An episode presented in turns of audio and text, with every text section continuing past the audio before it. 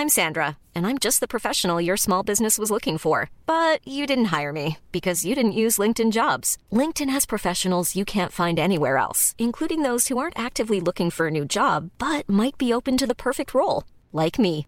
In a given month, over 70% of LinkedIn users don't visit other leading job sites. So if you're not looking on LinkedIn, you'll miss out on great candidates like Sandra. Start hiring professionals like a professional. Post your free job on linkedin.com/people today. Hey, I'm Ryan Reynolds. Recently, I asked Mint Mobile's legal team if big wireless companies are allowed to raise prices due to inflation. They said yes. And then when I asked if raising prices technically violates those onerous two-year contracts, they said, "What the f*** are you talking about? You insane Hollywood ass." So to recap, we're cutting the price of Mint Unlimited from $30 a month to just $15 a month. Give it a try at mintmobile.com slash switch. $45 upfront for three months plus taxes and fees. Promo rate for new customers for limited time. Unlimited more than 40 gigabytes per month. Slows. Full terms at mintmobile.com. Wow. Nice. Yeah. What you're hearing are the sounds of people everywhere putting on Bombas socks, underwear, and t-shirts made from absurdly soft materials that feel like plush clouds. Yeah, that plush. And the best part? For every item you purchase, Bombas donates another to someone facing homelessness. Bombas. Big comfort for everyone. Go to bombas.com slash ACAST and use code ACAST for 20% off your first purchase. That's bombas.com slash ACAST. Code ACAST.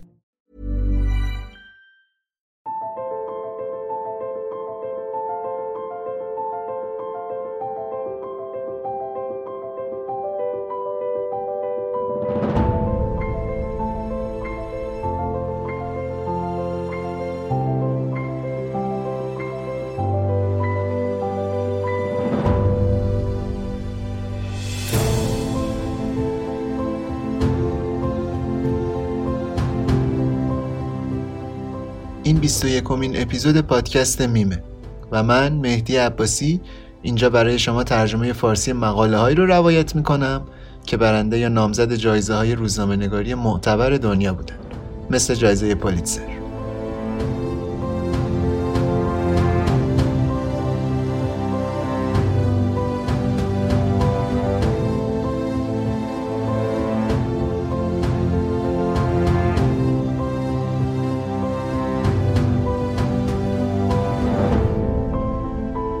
تو این اپیزود دومین بخش مقاله تاریک ترین راز گوانتانامو رو میشنوید. چون مطالب این قسمت خیلی به قسمت قبل وابسته است اگه اون قسمت رو نشنیدین پیشنهاد می‌کنم اول قسمت بیستم اپیزود بیستم رو گوش بدین و بعد بیاین این قسمت. مقاله رو که عنوان انگلیسیش هست گوانتاناموز دارکست سکرت آقای بنتاوب نوشته. جدید مقاله واسه آوریل 2019 تو مجله معتبر نیویورکر چاپ شده و جایزه اصلی بهترین نوشته بلند سال 2020 رو برده. مترجم این مقاله هم خانم نازنین قاریه که واقعا ممنونم ازش به خاطر کار پرزحمتی که واسه پادکست میم انجام داد. قبل اینکه یه خلاصه بگم از قسمت قبل و بعدش sponsoring رو بشنویم و بریم سر باقی ماجرا دو تا نکته بگم اینجا. این روزا یعنی بهمن 99 همزمان شده با دومین سالگرد انتشار پادکست. دو سال به همین زودی گذشت از روزی که اولین قسمت پادکست رو منتشر کردم. دو سال کاملا متفاوتم بود واسه خود من. امیدوارم بتونم با این پادکست سالها در کنارتون باشم. اینجا می‌خوام از همهتون تشکر کنم. از همه شمایی که به پادکست میم گوش دادین. مرسی که قوت قلب دادین تو این مدت. مرسی که کمک کردین و مرسی که انرژی دادین به من. امیدوارم بازم انرژی بگیرم ازتون. سوخت پادکست میم همین کمک ها و انرژی که شما میفرستید. نکته دیگه این که اگه دقت کرده باشین از اپیزود قبل ما گرافیک پسترامون هم یه مقداری تغییر کرده. شکل و شمایلش جدید شده. یادم رفت بگم قسمت قبل. این طراحی جدید کار یکی از شنونده است که لطف داشته و این کاورا رو برامون در آورده. قراره تو قسمت های بعدم با همین سبک و سیاق بریم جلو. کار طراحی روی دوست جدیدی انجام داده از شنونده ها که به قول خودش صاحب یکی از سختترین فامیلای جهانه. سجاد بارودکو مرسی واقعا سجاد جان. واقعا دلگرمیه. وقتی دوستا تماس می‌گیرن و کمک می‌کنن به پادکست. خب دیگه طولانی شد حرفامو. ببینیم چی گذشت تو قسمت قبل. اونجا دیدیم که یه آقایی به اسم محمد صلاحی که البته ما همه جا تو پادکست محمد صلاحی گفتیم بهش به اشتباه میره زیر نظر سازمان های اطلاعاتی اروپا و کانادا و آمریکا. قضیه از این قرار بوده صلاحی تو موریتانی به دنیا اومده. تو دوران نوجوانی تحت تاثیر اون جوی که سالای 90 و بعد اشغال افغانستان توسط شوروی به وجود اومده بود صلاحی و پسرموش ابو حفص جذب نیروهای مسلح اسلامگرا میشن. جذب مجاهدین و بعدا هم القاعده. البته هنوز اون زمان به این شکل فعالیت های تروریستی نمی‌کردن اینا. بیشتر علیه اشغال افغانستان می جنگیدن. بعدتر که فعالیت های القاعده خشنتر و بنیادیتر میشه سلایی فاصله می‌گیره از القاعده و واسه ادامه تحصیل میره آلمان. ولی پسرموش ابو حفص حتی به رده های بالای مدیریتی هم می‌رسه تو القاعده. تو آلمان ولی همین ارتباطش با ابو حفص میبرتش زیر نظر دستگاه امنیتی آلمان و موریتانی. اونجا احساس راحتی نمی‌کنه میره پیش یکی از دوستاش کانادا. ولی تو کانادا هم ناخواسته با کسایی رفت آمد می‌کنه که خیلی تو فعالیت های تروریستی دست داشتن و یه سری برنامه های ترور و انفجار و خرابکاری داشتن میریختن خلاصه اوضاع واسش بدتر میشه و اینو از کانادا با یه سری ترفند و هیله میکشونن موریتانی و اونجا واسه اولین بار دستگیر میشه. بعد چند بار آزادش می‌کنن و دوباره میگیرنش و میفرستنش اردن و اونجا هم بازجوییش می‌کنن و دوباره ولش می‌کنن و این قضیه ها تا اینکه بالاخره به این نتیجه می‌رسن نیروهای نظامی آمریکا که این آدم مهمیه و می‌تونه خیلی از اسرار القاعده رو لو بده. واسه همین میگیرنش و میفرستنش گوانتانامو. تو این قسمت قرار بشنویم بعد از رسیدن به گوانتانامو چه بلاهایی قرار سر محمد صلاحی بیاد. این اپیزود بعضی جاهاش برای بچه ها مناسب نیست.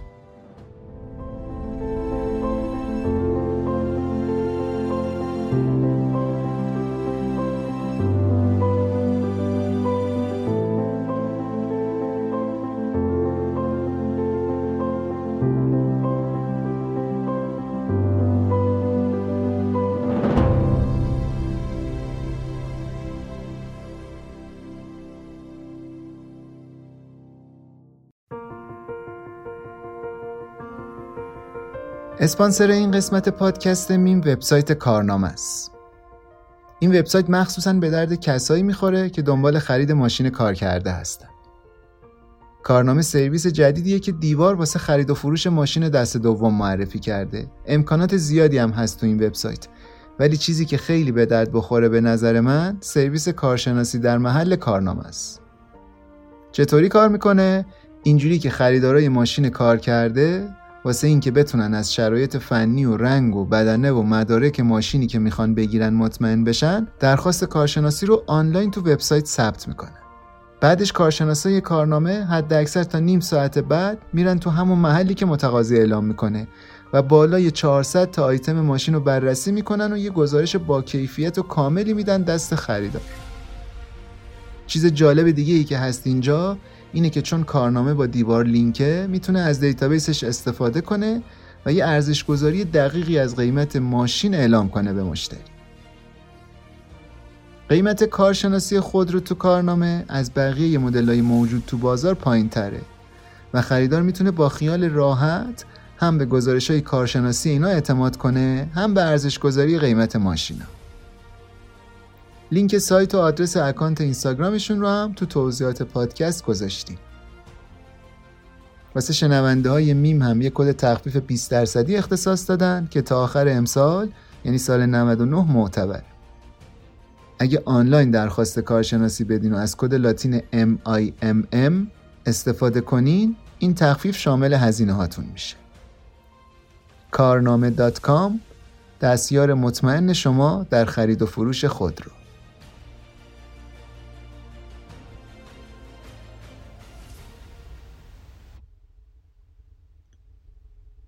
برندون نیلی یکی از افسرهای ارتش آمریکاست. تو سال 2008 وقتی داشت با کارشناس پروژه اعترافات گوانتانامو مصاحبه می‌کرد گفت که اولین دقایقی که زندونیا پاشونو می‌ذارن تو گوانتانامو چنان سکوتی همه جا رو گرفته که حتی صدای افتادن یه سوزن رو هم می‌تونی بشنوی. هر کسی موقع ورود به اینجا استرس می‌گیره. حتی خود من هم گرفتم. 11 ژانویه 2002 دولت بوش به این نتیجه رسید که پیمان ژنو تو جنگ با ترور به کارشون نمیاد. اینا می‌خواستن زندونیایی که خارج از کشور بازداشت کردن از حقوق اسرای جنگی محروم کنن. پیمان ژنو یه قرارداد بین المللی بین کشورها در مورد رعایت حقوق بشر و حقوق اسرای جنگی. اون روز کار نیلی این بود که زندانیا رو از اتوبوس پیاده کنه و ببره به اون قسمتی که مقدمات کار انجام بشه و در نهایت هم هر کدوم بندازه توی قفس کوچیک تو محوطه بیرونی زندان. زندونیا نزدیک چهار ماهو باید اینجا میگذروندن. رو سنگ میخوابیدن و خودشونو توی سطل خالی می‌کردن تا وقتی که سربازا سلولای اصلی که قرار بود اینا توش نگهداری بشن و میساختن. نیلی که اون زمان 21 سالش بود میگه داشتم با خودم فکر می‌کردم بالاخره اون اتفاقی که منتظرش بودم داره میفته و می‌تونم اینجا از نزدیک یه تروریست رو ببینم و بفهمم که اینا چه شکلی هن. اولین مردی که از اتوبوس پیاده شد فقط یه دونه پا داشت. یه سرهمی نارنجی روشن پوشیده بود. دستا و پاها و چشما و گوشاشو بسته بودن و رو صورتش یه ماسک جراحی بود. همونطور که دوتا معمور داشتن میکشیدنش سمت محوطه زندان یه نفر داشت پای مصنوعیش رو از تو اتوبوس پرت می‌کرد بیرون تمام روز و مامورا سر زندونیا داد کشیدن که سریعتر راه برن. می‌گفتن کاکا سیاهای بیابونی خونواده ها و کشوراتون با بمب اتمی از رو زمین محو شدن. اصطلاح کاکا سیاه بیابونی یا سند نیگر یه اصطلاح تحقیرآمیزه که به مسلمونا و اهالی خاور میانه میگه. یه روز نیلی و همکاراش یه پیرمرد زندانی رو اووردن و بهش گفتن که زانو بزنه. وقتی پابندش رو باز کردن پیرمرد که داشت از ترس میلرزید یهو شروع کرد دویدن. نیلی پرید روش و صورتش رو, زمین سیمانی فشار داد. یه مأمور دیگه تو بیسیمش داد کشید کد قرمز. بلا فاصله بعدش هم گروه حفاظت داخلی زندان خودشون رسوندن اونجا. دست و پاهای پیرمرده رو محکم بستن و چهار ساعت گذاشتنش زیر آفتاب داغ کارائیب. نیلی بعدا البته فهمید که اون روز اون پیرمرد زندونی واسه این فرار کرده چون وقتی بهش گفتن زانو بزنه فکر می‌کرده قراره به پشت سر شلیک کنه. تو کشور خودش دیده بود که بعضی از دوستاش رو با اعضای خانوادهشون همین شکلی اعدام کرده بودن. واکنش این آدم واقعا عجیب بود. ده روز بعد یه گزارش واسه فرمانده ارشد زندان آماده کردن و توش نوشتن زندونیا فکر می‌کنن آوردنشون اینجا که بهشون شلیک بشه. کار رسمی گروه حفاظت داخلی زندان این بود که نذارن زندانیای شورشی به خودشون و نگهبانا صدمه بزنن. ولی در عمل اینا شده بودن ابزار انتقام از زندونیا. اونم واسه کارای کوچیک. تو هر موقعیتی که می‌شد اینا رو اذیت می‌کردن. مثلا وقتی یه زندونی به جای یه دونه لیوان دو تا لیوان پلاستیکی داشت یه وقتی که شربت تقویتیشو نمی‌خورد چون فکر می‌کرد می‌خوان مسمومش کنه. تیم حفاظت داخلی معمولا یه گروه 6 نفره بود که لباس ضد شورش میپوشیدن. نفر اول اسپری فلفل میپاشید به زندونی و میبردش تو سلولش محکم نگهش میداشت تا بقیه بریزن سرش و دستبند و پابند بهش بزنن و جوری ببندنش که نتونه حرکت کنه. با اینکه خیلی از زندانیایی که میومدن گوانتانامو سوء تغذیه داشتن، ضعیف بودن، استخوناشون شکسته بود یا زخم گلوله تو تنشون داشتن، ولی بازم اعضای گروه حفاظت اینا رو با مش می‌زدن و سراشون رو اونقدر به زمین میکوبیدن که خونریزی کنن یا بیهوش بشن نیلی میگه هر وقت زندونیا آواز میخوندن و داد و فریاد می‌کردن میفهمیدی که یکیشون گرفتار این حفاظت داخلی شده. یه روز فرمانده تیم حفاظت یه زندونی رو اونقدر ناجور زد که مجبور شدن بفرستنش بیمارستان. کف سلولش پر خون شده بود. تو اسلام قرآن و کلام خدا می‌دونن. واسه همین بعضی از مسلمونا قرآن رو لای پارچه تمیز نگه میدارن نمیذارنش جایی که کثیف باشه. دولت آمریکا واسه این که این ادعا رو رد کنه که داره با اسلام میجنگه میذاش هر کنم از زندانیا به طور خصوصی یه روحانی نظامی مسلمون رو ببینن. به همشون هم یکی یه دونه قرآن داده بود. ولی بعضی از نگهبانا از این فرصت واسه شکنجه زندونیا استفاده می‌کردن. مثلا قرآنشون رو پرت می‌کردن تو توالت یا به بهانه این که دارن تو سلول دنبال سلاحی، اسلحه‌ای، چاقوی چیزی میگردن، قرآن رو پاره می‌کردن. یه بار این بی احترامی به قرآن اونقدر زندونیا رو تحریک کرد که همشون شورش رو اعتراض کردن. بعدش هم نیروهای حفاظت ریختن تو سلولا و زندونیا رو تا میخوردن زدن. یه روز بعد از اینکه یکی از بازجا قرآن رو زیر پاهاش لگت کرد، زندونیا تصمیم گرفتن به نشونه اعتراض خودکشی دست جمع می‌کنن. هر دفعه یه نفر یه سر ملافش رو میبست دور گردنش و یه سر دیگهش رو رو دیوار سلول و سعی می‌کرد خودکشی کنه. یکی از اون روحانی های نظامی مسلمون که گفتیم پیشتر استخدام شده بودن واسه حرف زدن با زندانیا تو کتاب خاطراتش نوشته تا یه زندونی رو میرسوندن بیمارستان یکی دیگه رو پیدا می‌کردن که ملافه دور گردنشه و از دیوار آویزونه. نگهبانا میدویدن که نجاتشون بدن و هرج و مرج همه جا رو گرفته بود. این اعتراضا هفت روز طول کشید و تو این مدت 23 تا زندانی اقدام کردن خودشونو دار بزن مامورای زندان اکثرا وقتی که سلولا رو میگشتن به قرآن بیحرمتی می‌کردن. واسه همین زندونیا درخواست کردن که قرآنا رو بذارن تو کتابخونه تا جاشون امن باشه. این درخواست زندونیا که قرانا رو بذارن تو کتابخونه رو آقای جیمزی همین واعظ مسلمون که گفتیم کتاب خاطرات نوشته داد به مسئولای زندان. ولی این درخواست و فرماندهی زندان رد کرد. خودش میگه اون موقع حس کرده این خواسته زندانیا واسه این رد شده چون دولت می‌خواسته به رسانه ها بگه بدون هیچ حساسیتی به زندونیا قرآن میده و مسئله با اعتقادات دینی اینا نداره. یعنی فهوای کلام اینه که به نظرش قرآن یه چیز مقدس برای اینا نیست. اینا علاقه دارن این کتاب بخونن اینا هم بهشون این کتاب رو میدن. بعد رد این درخواست زندونیا بازم شروع به اعتراض کردن واسه همین بهشون اعلام کردن هر کسی از داشتن قرآن تو سلولش تفره بره سر و کارش با نیروهای حفاظته بعد این جریانات آقای جیمز همین واعظه دیگه مطمئن شد که مامورا دارن مدام از اسلام به عنوان یه سلاح علیه زندونیا استفاده می‌کنن. مثلا نگهبانا به ازان گفتن زندانیا میخندیدن. یا واسه مسخره کردن دستورای اسلام در مورد حجاب و عفت و حیا نگهبانا یه زن رو میفرستادن تا زندونیا رو لخت و هموم تماشا کنن. اینجوری باعث عصبانیت و تحریکشون می‌شدن و دوباره یه بهونه پیدا می‌کردن که اذیتشون کنن. گاهی تو بازجویی زندانیا رو مجبور می‌کردن مراسم شیطان پرستا رو اجرا کنن یا با پرچم اسرائیل میپوشوندنشون.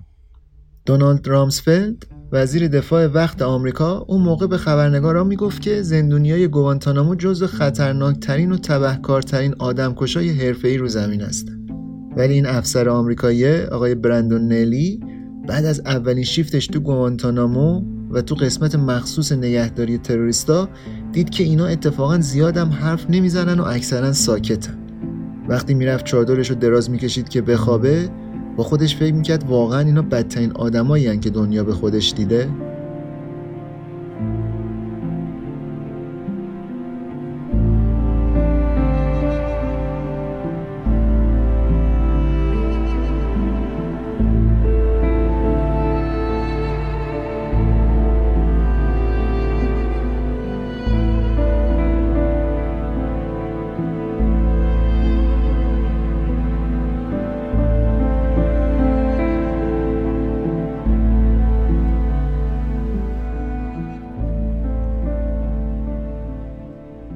وقتی اولین گروه زندونیا داشت می‌رسید گوانتانامو یه آقایی به اسم رابرت مکفادن که مأمور ویژه سازمان بررسی جرایم نیروی دریایی بود NCIS خیلی با اشتیاق منتظر بود هواپیمای زندونیا برسه. ایشون به نویسنده گفته نمی‌تونسته صبر کنه که ببینه این زندونیا کی هستن. این 15 ماه گذشته رو تو یمن داشت پرونده حمله انتحاری القاعده به کشتی USS Cole آمریکا رو بررسی می‌کرد. قضیه از این قرار بود که این کشتی که واسه نیروی دریایی آمریکا بود موقعی که تو خلیج عدن یمن داشت سوختگیری می‌کرد یه قایق پر از مواد منفجره بهش حمله کرد و باعث شد 17 تا ملوان آمریکایی کشته بشن و 39 نفرم زخمی شدن. مکفادن امیدوار بود از بین زندانیایی که دارن میان گوانتانامو کسایی باشن که در مورد این پرونده یو اس اسکول یه اطلاعاتی داشته باشن ولی وقتی لیست زندونیا رو دید با تعجب گفت این چه مزخرفیه؟ این آدما دیگه کیان؟ بیشترشون افغان و پاکستانی بودن. از بین عرب ها هم هیچ کدومشون واسه من و همکارام که سالها بود داشتیم در مورد القاعده تحقیق می‌کردیم آشنا نبودن. چند هفته بعد وقتی مکفادن زندانیا رو دید مطمئن شد اینا هیچ کدومشون به دردش نمی‌خوره. میگه با هر تفسیری که از زندانی مهم و با ارزش داشته باشی اینا حتی به مهم نزدیک هم نبودن. تو افغانستان ارتش آمریکا ناخواسته درگیر عملیات آدمربایی و تعیین جایزه شده بود واسه کسایی که خبری از اعضای القاعده داشته باشن. هلیکوپترهای آمریکایی می‌رفتن تو روستاهای دورافتاده افغانستان و یه سری کاغذ میریختن پایین که روشون نوشته بود پول و ثروت در انتظار هر کسیه که بتونه یکی از اعضای القاعده یا طالبان رو تحویل بده. شما می‌تونین میلیون ها دلار درآمد داشته باشین. این پول واسه شما و خونواده و روستا و قبیلتون تا آخر عمر کافیه پاداشی که معمولا به ازای تحویل هر نفر می‌دادن 5000 دلار بود که از درآمد یک سال افغانها بیشتر بود. نتیجه این شد که تعداد زیادی از گروه های مسلح افغانستانی آماده کار شدند. قائم مقام گروه ویژه بررسی جرایم گوانتانامو تو اون زمان این جریانات رو تو کتاب خاطراتش نوشته تو این کتاب که اسمش هست اقدامات ناموجه و سال 2017 چاپ شده میگه یکی از ژنرالای نیروی دریایی آمریکا که یه مدت کوتاهی به عنوان اولین رئیس زندانی گوانتانامو کار کرده تو کنگره شهادت داده این پروژه آمریکا تو افغانستان باعث شد که مردم واسه پولدار شدن هر کسی که ازش خوششون نمیومد و باهاش مشکل داشتن به عنوان عضو القاعده یا طالبان معرفی می‌کردن. آدمای گروه پیمان شمالی همون گروه مسلح افغانستانی که متحد آمریکا شده بودن. کلی آدم رو اسیر کرده بودن و همه رو تو کانتینرهای کوچیک و تنگ جا کرده بودن که تحویل آمریکایی‌ها بدن. فضای کانتینرها اونقدر تنگ بود و تعداد اسیرا اونقدر زیاد بود که یه عده داشتن خفه می شدن. واسه همین از ترس اینکه نکنه یه عده بمیرن و پاداش اینا کم بشه با مسلسل چلیک می‌کردن به در کانتینرها تا چند تا سوراخ واسه تهویه هوا درست بشه کلی از این زندانیا مطمئنا عضو القاعده نبودن. در نهایت 780 نفر زندانی اینا شدن. دولت بوش و ارتش آمریکا تو رسانه ها می‌گفتن بازداشتی های گوانتانامو آدمای خطرناکی که واسه نابودی آمریکا حاضرن هر کاری بکنن. ولی در واقع بیشتر اینا یه سری کشاورز بیچاره بودن. یه روز یه ژنرال تو کنگره آمریکا گفت باعث تأسفه که این آدمای بیگناه با نظر یه افسر معمولی ارتش فرستاده می‌شدن گوانتانامو. ولی فقط با دستور شخص رئیس جمهور آمریکا می‌تونستن از اونجا آزاد شن و بیان بیرون.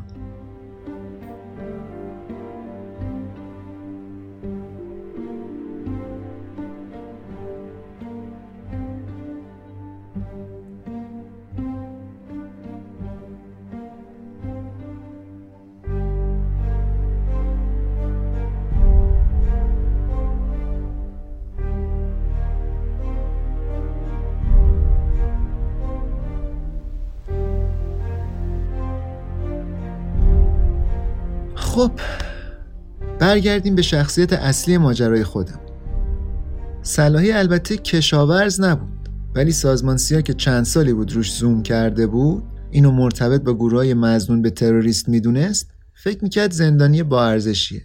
اینا به این نتیجه رسیدن که بهتر صلاحی تو بازداشت ارتش باشه و بره گوانتانامو.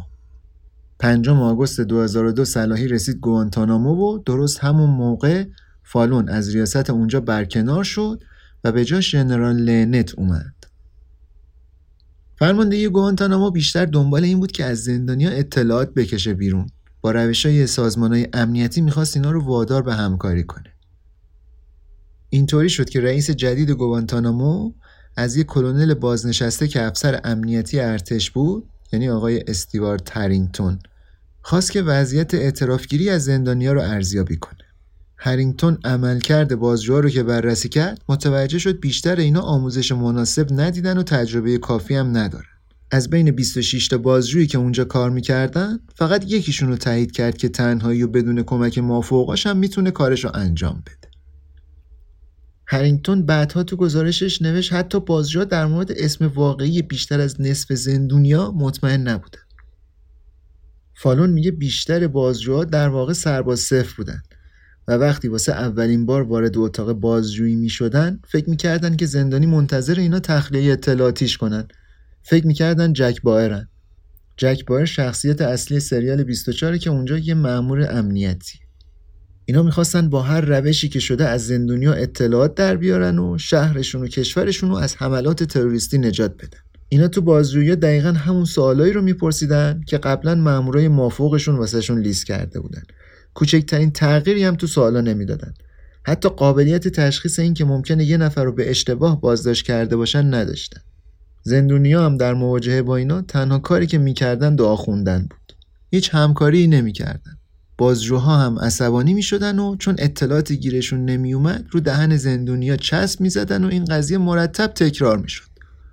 آخرش هم وقتی بازجویی شکست می‌خورد می‌گفتن زندانی حتما عضو القاعده است و حسابی آموزش دیده که مقاومت کنه و چیزی بروز نده قبلا تو سال 2000 مامورای امنیتی انگلیس دفترچه راهنمای جهادی رو پیدا کرده بودن یه دفترچه بود که اصول و قوانین مربوط به جهاد و به اعضای القاعده توضیح داده بود.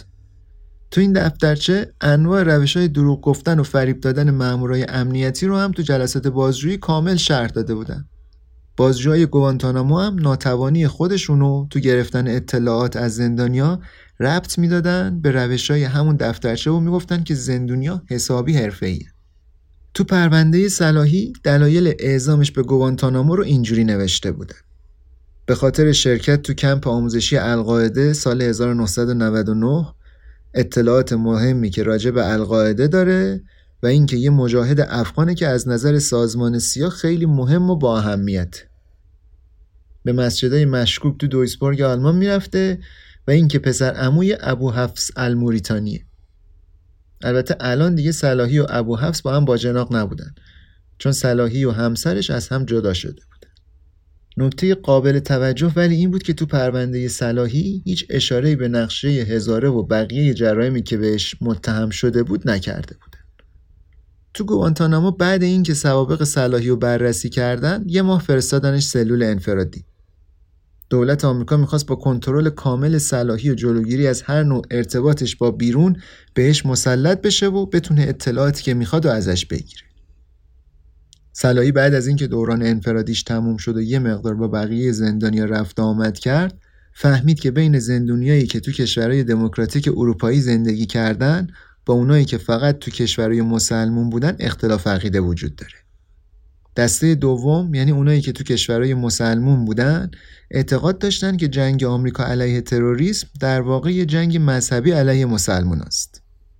صلاحی ولی سعی می‌کرد این آدمای متعصب و شکاک و قانع کنه که اومدنشون به کوبا و گوانتانامو در واقع یه شانس دوباره است براشون چون سیستم غذایی آمریکا باشون عادلانه رفتار می‌کنه و در نهایت بیگناهیشون ثابت میشه.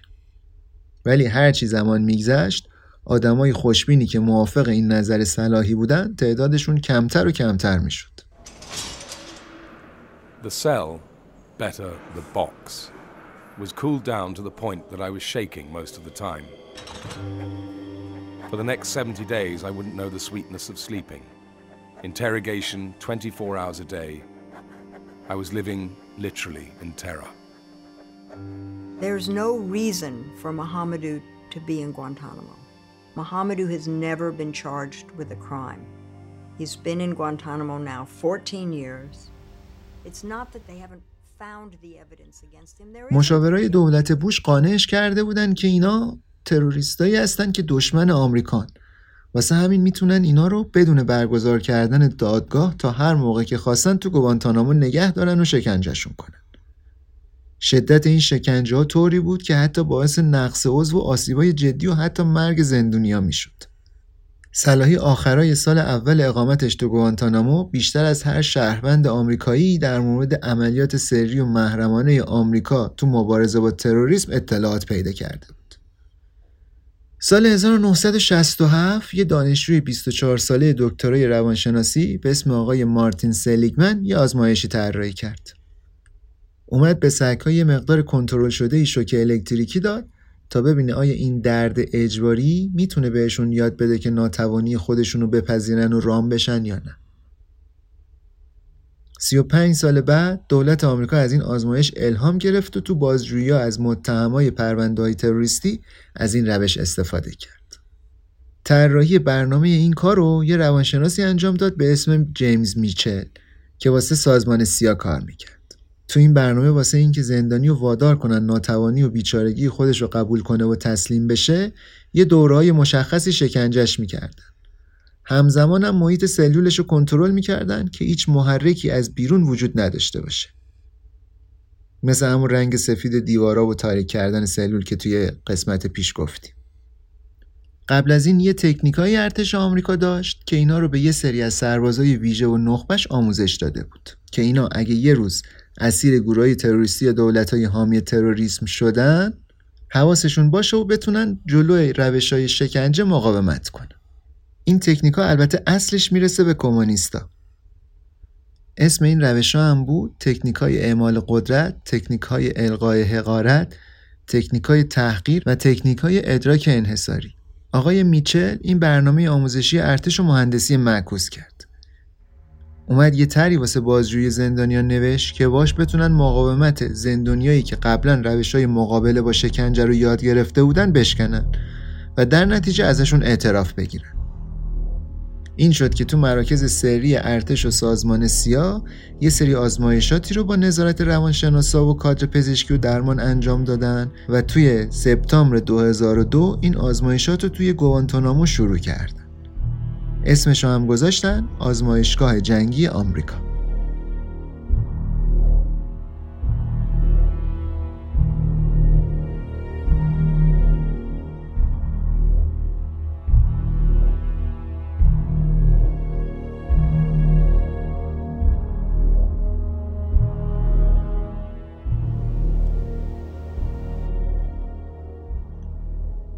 اوایل بعد از ظهر دوم اکتبر 2002 یه گروه از وکیلا و روانشناسا جمع شدن که یه چارچوبی تنظیم کنن که بشه توش با استفاده از ایجاد استرس روانی رو زندانیا فشار بیارن.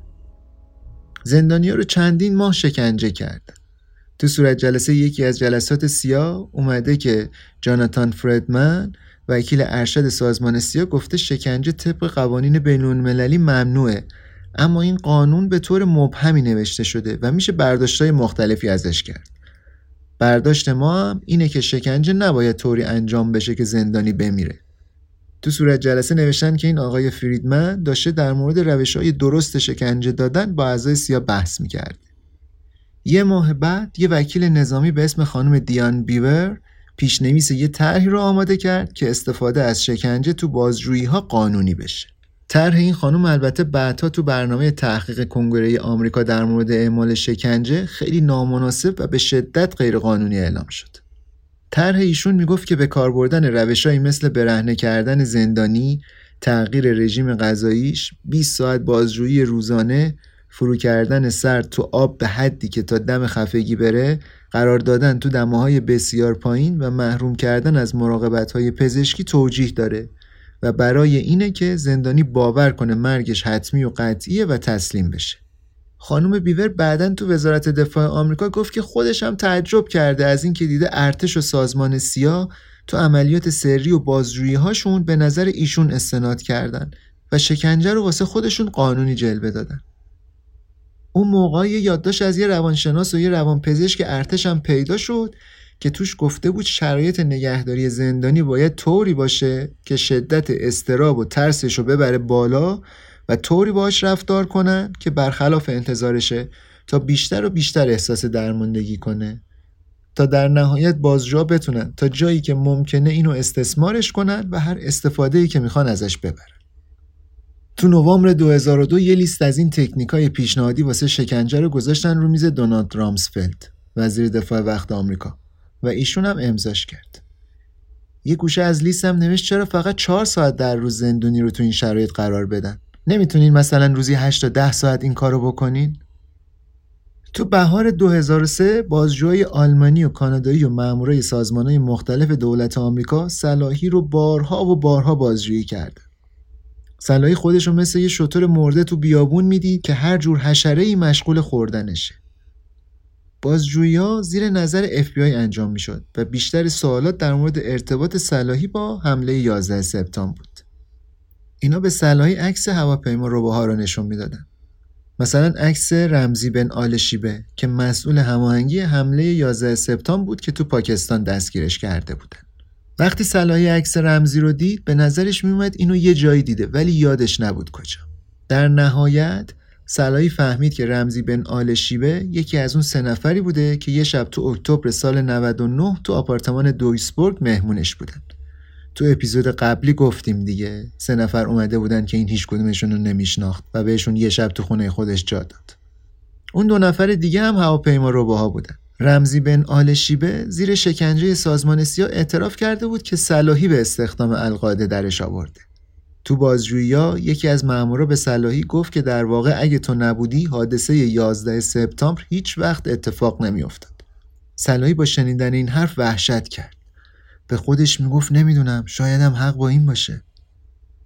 البته تو پرانتز بگیم که نقشه حمله 11 سپتامبر حدود یک سال قبل بیشتر از یک سال قبل قبل اینکه صلاحی رمزی بن آل شیبه رو تو دویسبورگ ببینه کلا اصلا برنامه ریزی شده بود یکی دیگه از کارهایی که با صلاحی می‌کردن این بود که تو بازجویی ها مجبورش می‌کردن عکس جسد قربانی های 11 سپتامبر رو ببینه. 22 می 2003 سرپرست تیم FBI به صلاحی گفت که مسئولیت بازجوییش رو واگذار کردن به ارتش. واسش آرزوی موفقیت کرد و گفت تنها چیزی که می‌تونم بهت بگم اینه که حقیقت رو بهشون بگی. بعد همدیگه رو بغل کردن و تیم FBI گوانتانامو رو ترک کرد و تازه شکنجه های اصلی صلاحی شروع شد Blindfold the motherfucker if he tries to look. One of them hit me hard across the face and quickly put the goggles on my eyes, earmuffs on my ears, and a small bag over my head. They tightened the chains around my ankles and my wrists. Afterwards, I started to bleed. I thought they were going to execute me. سلایی میگه سلول من یا بهتره بگم جعبه ای که توش بودم انقدر سرد بود که بیشتر وقتا میلرزیدم. از دیدن نور روز محروم بودم. فقط شبا به هم ساعت هواخوری می‌دادن تا زندانیای دیگر رو نبینم و با کسی در ارتباط نباشم. خیلی ترسیده بودم. هفتاد روز نتونستم درست بخوابم. 20 ساعت تو روز بازجویی می شدم بعضی وقتا انقدر خوابم می‌گرفت که آب دهنم میریخ بیرون. نمیذاشتن نماز بخونم و نه جهت قبله رو بهم می‌گفتن. هفته ها بود که حمام نرفته بودم. تو ماه رمزون که می‌خواستم روزه بگیرم مجبورم می‌کردن غذا بخورم. می‌گفتن اگه نخوری غذا رو جور دیگه ای بهت میدیم. We're gonna feed you up your ass. تو پرونده پزشکی صلاحی نوشته بودن مشکل عصب سیاتیک داره. بازجوها هم از قصد تو شرایطی نگهش میداشتن که دردش بیشتر بشه. نه صندلی داشت نه جایی واسه دراز کشیدن و نه حتی قرص مسکن. زنجیرش کرده بودن کف زمین و می‌گفتن فقط باید سر پا وایسته. فقط می‌تونست یکم بدنش رو خم کنه. کلی ساعت تو این وضعیت نگهش میداشتن. یه بار که از طرف سازمان صلیب سرخ واسه بازدید گوانتانامو اومده بودن نماینده این سازمان گزارش کرد که مامورای زندان پرونده پزشکی زندانیا رو می‌خونن و از اطلاعاتش علیه زندونیا تو بازجویی استفاده می‌کنن. مامورای زن جلوی صلاحی لخت می‌شدن و بدنشون رو بهش میمالیدن و دستمالیش می‌کردن. می‌گفتن بهت تجاوز می‌کنیم و به مسخره داد می‌زدن. خدایا کمکم کن. خدایا بهم رحم کن. بعدش می‌گفتن خدایی وجود نداره. خدا تو رو تنها گذاشته. تو برنامه بازجویی صلاحی نوشته بودن که باید موهای سر و ریشش رو بتراشن و مثل زنا برقه تنش کنن و مجبورش کنن مثل سگ پارس کنه. اینا کارایی بود واسه تحقیر و خورد کردن و تسلط کامل رو زندانی. مامورا به سر و صورتش مش می‌زدن. خانواده و دینش رو تحقیر می‌کردن. یه درمیون مینداختنش تو سلولای گرم و سرد. میذاشتنش جلوی چراغ چشمک زن و واسش موزیک متال پخش می‌کردن. با صدای بلند. روش آب یخ میریختن. یه روز بهش غذا نمی‌دادن. روز بعد مجبورش می‌کردن انقدر آب بخوره که بالا بیاره. رو دیوار سلولش عکسای ناجور جنسی می‌زدن. مثلا عکس اندام تناسلی زنانه واسه اینکه اذیتش کنن تو سلولش یه تخت بچه گذاشته بودن. چون می‌دونستن روی این قضیه حساسه و از اینکه بچه نداره ناراحته. 17 جولای 2003 یه مأمور که صورتشو با ماسک پوشونده بود به صلاحی گفت خواب دیده زندونیا داشتن قبر میکندن. و یه تابوت از جنس چوب کاج که روش شماره صلاحی نوشته شده بود و میذاشتن تو اون قبره. بعدش گفت اگه نخوای حرف بزنی واقعا تو خاک مسیحی آمریکا دفن میشی. دوم آگوست یکی از بازجوها بهش گفت ما دیگه از شنیدن دروغات خسته شدیم و واقعا می‌خوایم بیخیالت بشیم. اگه این کارو بکنیم سر به نیست میشی و هیچکس دیگه ازت خبری نمیشنوه. این بدترین سرنوشتی بود که صلاحی می‌تونست واسه خودش تصور کنه. به خودش گفت تا چند وقت دیگه میرم توی قبر تاریک و ناپدید میشم. وجود من از دنیا پاک میشه. فایلم از کامپیوترها حذف میشه. پرونده کاغذیم جمع میشه. هیچ کس نمی‌فهمه چه بلایی سرم اومده و در نهایت هیچ کس اهمیتی نمیده چه اتفاقی واسم افتاده. همون روز سرپرست تیم بازجویی صلاحی اومد پیشش. یه افسر نیروی دریایی که از طرف کاخ سفید اومده بود گوانتانامو. البته اسم واقعی ایشون ریچارد زولی بود. یه کارگاه پلیس شیکاگو که قراردادی با ارتش کار می‌کرد. سابقه طولانی تو شکنجه زندانیا و اعتراف گرفتن داشت. حتی آدما رو وادار می‌کرد به جرایمی اقرار کنن که انجام نداده بودن. واسه کارا و رفتارش هم به هیچ کس هیچ توضیحی نمی‌داد. این کاپیتان کالینز کذایی واسه صلاحی نامه خوند که بعدا مشخص شد جعلی و علکی. تو نامه نوشته شده بود مادرش دستگیر شده و به زودی منتقل میشه گوانتانامو. ولی فعلا به خاطر مشکلات اداری و تدارکاتی تو زندون مردان نگهش داشتن.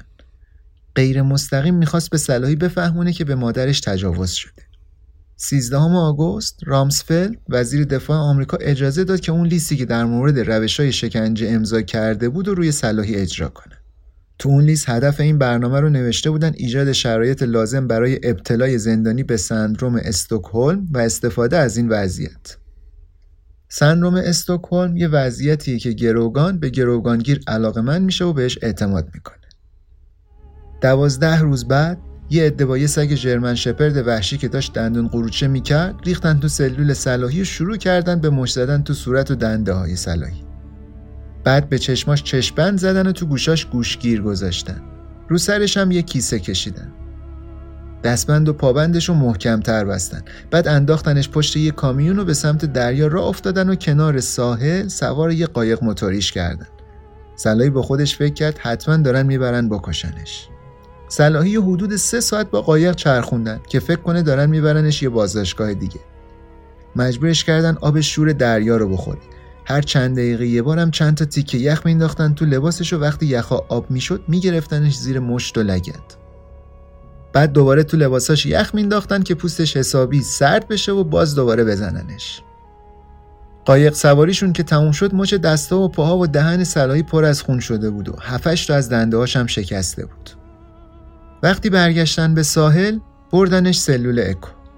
همون کانکسی که قرار بود چندین سال بشه خونه سلاحی تا یک ماه بعد اینو تو تاریکی مطلق نگه داشتن و تنها رایی که می‌تونست روز و از شب و شب و از روز تشخیص بده روشنی مختصر آب توی توالت بود. خود صلاحی در مورد اون چند هفته میگه واقعیتش اونقدر تو اون روزا حال روحیم بد بود که چیز زیادی نمی‌تونم در موردش بگم.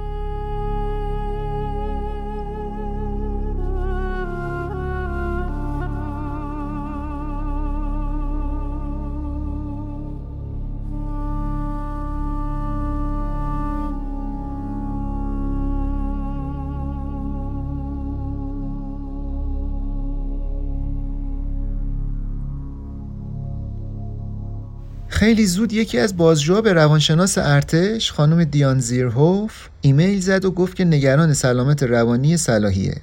چون چند بار بهش گفته که یه صداهایی میشنوه که واقعی نیستن.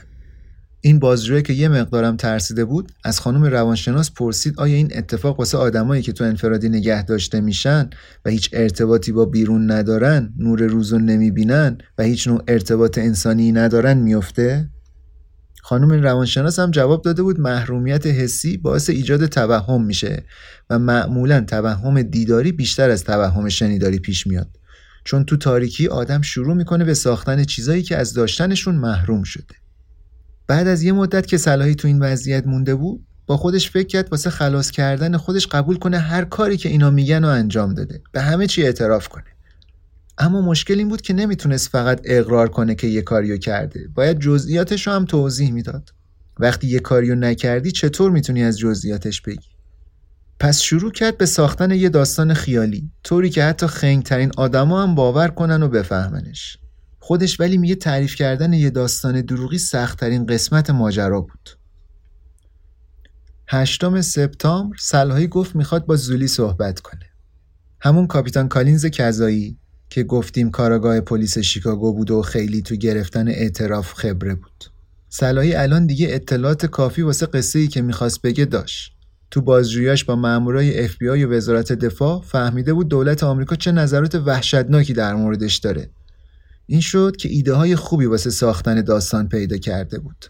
زولی راه می‌رفت و به دروغای صلاحی گوش می‌داد. ولی این کافی نبود. دولت ازش می‌خواست تایید کنه. یه سری از آدمای دیگه ای که تو کانادا بودن به نقشه های تروریستی مختلف مربوطن. اینطوری بود که صلاحی فهمید چطوری رمزی بن آل شیبه رو مجبور کردن. صلاحی و به عنوان یه عضو رد بالای القاعده معرفی کنه که مسئول استخدام نیرو واسه این سازمان بوده. احتمالا همین خواسته رو از آل شیبه هم داشتن. صلاحی قلم و کاغذ برداشت و کلی اطلاعات دروغی در مورد یه بیچاره ای نوشت که به کانادا پناه آورده بود تا پول در بیاره و بتونه تشکیل خانواده بده. تازه اون بدبخت معلول هم بود. خیلی هم عذاب وجدان گرفته بود از اینکه داره این کارو می‌کنه. تو دلش می‌گفت برادر عزیز امیدوارم هیچ اتفاقی واسط نیفته.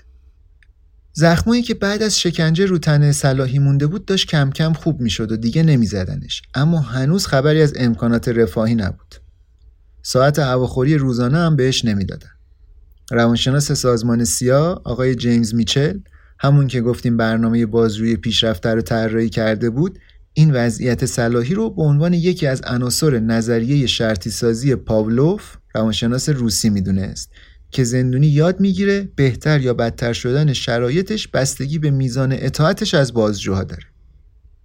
یه روز زولی رفت سلول صلاحی و براش بالش برد.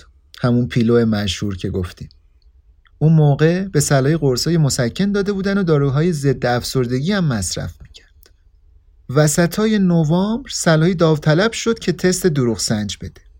جالبه هر چی که اونجا گفت تو تست با حرفایی که چند هفته قبل به زولی زده بود در تناقض بود. کارشناس تست دروغ سنجم گفت نتیجه آزمایش نشون میده صلاحی مشتاق به همکاریه و داره اطلاعات درستی میده و راست میگه. نتیجه آزمایش قطعیه و هیچ دروغی نشون نمیده. 14 فوریه 2004 صلاحی نامه کوتاه از مادرش گرفت تو موریتانی که بهش گفته بود حالش خوبه. اون موقع 815 روز میگذشت از اون روزی که صلاحی و عبداللهی داشتن می‌رفتن دفتر سازمان اطلاعات موریتانی. اون روز از تو آینه ماشین مامانش دیده بود که تو خیابون ناراحت و پریشون داره براش دست تکون میده. تو تمام این مدت به خانوادش نگفته بودن که کجاست.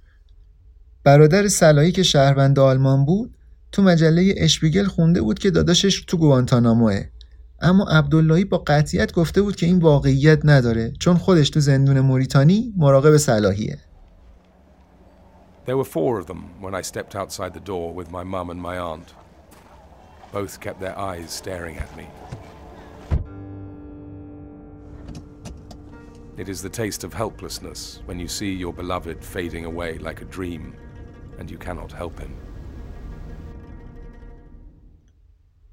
تو اون دوران یکی از نماینده های چپگرای مجلس موریتانی به اسم محمد مصطفی ولد بدردین شروع کرد به تحقیق در مورد وضعیت صلاحی. ایشون تو چهل سال گذشته مشغول سازماندهی مبارزات مردمی علیه بردهداری و موارد دیگه نقض حقوق بشر تو موریتانی بود و به خاطر این فعالیتاش تو رژیمای دیکتاتوری که پشت سر هم سر کار می اومدن سالها زندونی شده بود. بین سالهای 2002 و 2003 هر وقت وزیر امور خارجه موریتانی می‌رفت به مجلس بدردین ازش می‌خواست بگه صلاحی واقعا و دقیقا کجاست. ولی وزیر هر بار دروغ می‌گفت. حتی بعد اینکه سازمان صلیب سرخ نامه صلاحی رو از گوانتانامو به دست خانوادش میرسوند. تو سال 2005 تو موریتانی یک کودتای نظامی دیگه اتفاق افتاد. همون روش همیشگی که از زمان استقلال این کشور واسه تغییر قدرت وجود داشت. انگار اینا بلد نبودن جور دیگه قدرت رو به بعدیشون منتقل کنن. بدردین همین نماینده مجلسه به نویسنده مقاله گفته هر دولت جدیدی که سر کار می اومد ادعا می‌کرد که واسه نجات مردمی اومده که زیر فشار و ظلم دولت قبلی بودن. اما در نهایت این دولت هم دقیقا مثل قبلی ها عمل می‌کرد. بدردین میگه وقتی از دولت جدید در مورد صلاحی میپرسیدم بهم می‌گفتن ما که اونو ندزدیدیم. دولت قبلی این کارو کرده. الان هم دست آمریکایی هست. بدردین تو مجلس فهمید دولت موریتانی هیچ قراردادی واسه استرداد مجرمین با دولت آمریکا نداره که این یعنی صلاحی قربانی یه جنایت واقعا نادر شده بود. اینکه یه دولتی خارج از سیستم قضایی و روال قانونی شهروند خودش رو بدزده و تحویل یه کشور خارجی بده واقعا چیز عجیبی بود. تو دولت جدید عبداللهی رو از ریاست سازمان اطلاعات برداشته بودن. ولی الان شده بود مسئول تحقیقات در مورد فساد و تخلف سرویس های امنیتی. البته اگه همچین آدمی می‌خواست کارش درست انجام بده اول از همه باید در مورد خودش تحقیق می‌کرد. When you're ready to pop the question, the last thing you want to do is second guess the ring. At BlueNile.com you can design a one-of-a-kind ring with the ease and convenience of shopping online. Choose your diamond and setting. When you find the one, you'll get it delivered right to your door. Go to Bluenile.com and use promo code LISTEN to get $50 off your purchase of $500 or more. That's code LISTEN at Bluenile.com for $50 off your purchase. Bluenile.com code LISTEN. Even when we're on a budget, we still deserve nice things. Quince is a place to scoop up stunning high end goods for 50 to 80% less than similar brands. They have buttery soft cashmere sweaters starting at $50, luxurious Italian leather bags, and so much more. Plus, Quince only works with factories that use safe, ethical, and responsible manufacturing. Get the high-end goods you'll love without the high price tag with Quince. Go to quince.com/style for free shipping and 365-day returns. وقتی استیو وود تو بهار 2004 نگهبان صلاحی تو سلول اکو شد از هیچ کدوم از اتفاقایی که واسه صلاحی افتاده بود خبر نداشت. وود اولین نگهبانی بود که وقتی می‌رفت تو سلول ماسک نمی‌زد به صورتش و به صلاحی اجازه می‌داد نماز بخونه. وود و صلاحی بجز بحثای سیاسی کلی با هم گیم بورد و شطرنج بازی می‌کردن. یکی از بازجوهای خانومم میومد گاهی باهاشون مونوپولی بازی می‌کرد. صلاحی هم همیشه عمدن میباخت. خودش می‌گفت میبازه چون دلش نمی‌خواد بازم شکنجه بشه. بعضی وقتا وود قرآن صلاحی رو باز می‌کرد و یه سفر رو شانسی انتخاب می‌کرد. شماره آیه رو می‌گفت و از صلاحی می‌خواست که از حفظ اول به عربی و بعد به انگلیسی این آیه رو بخونه.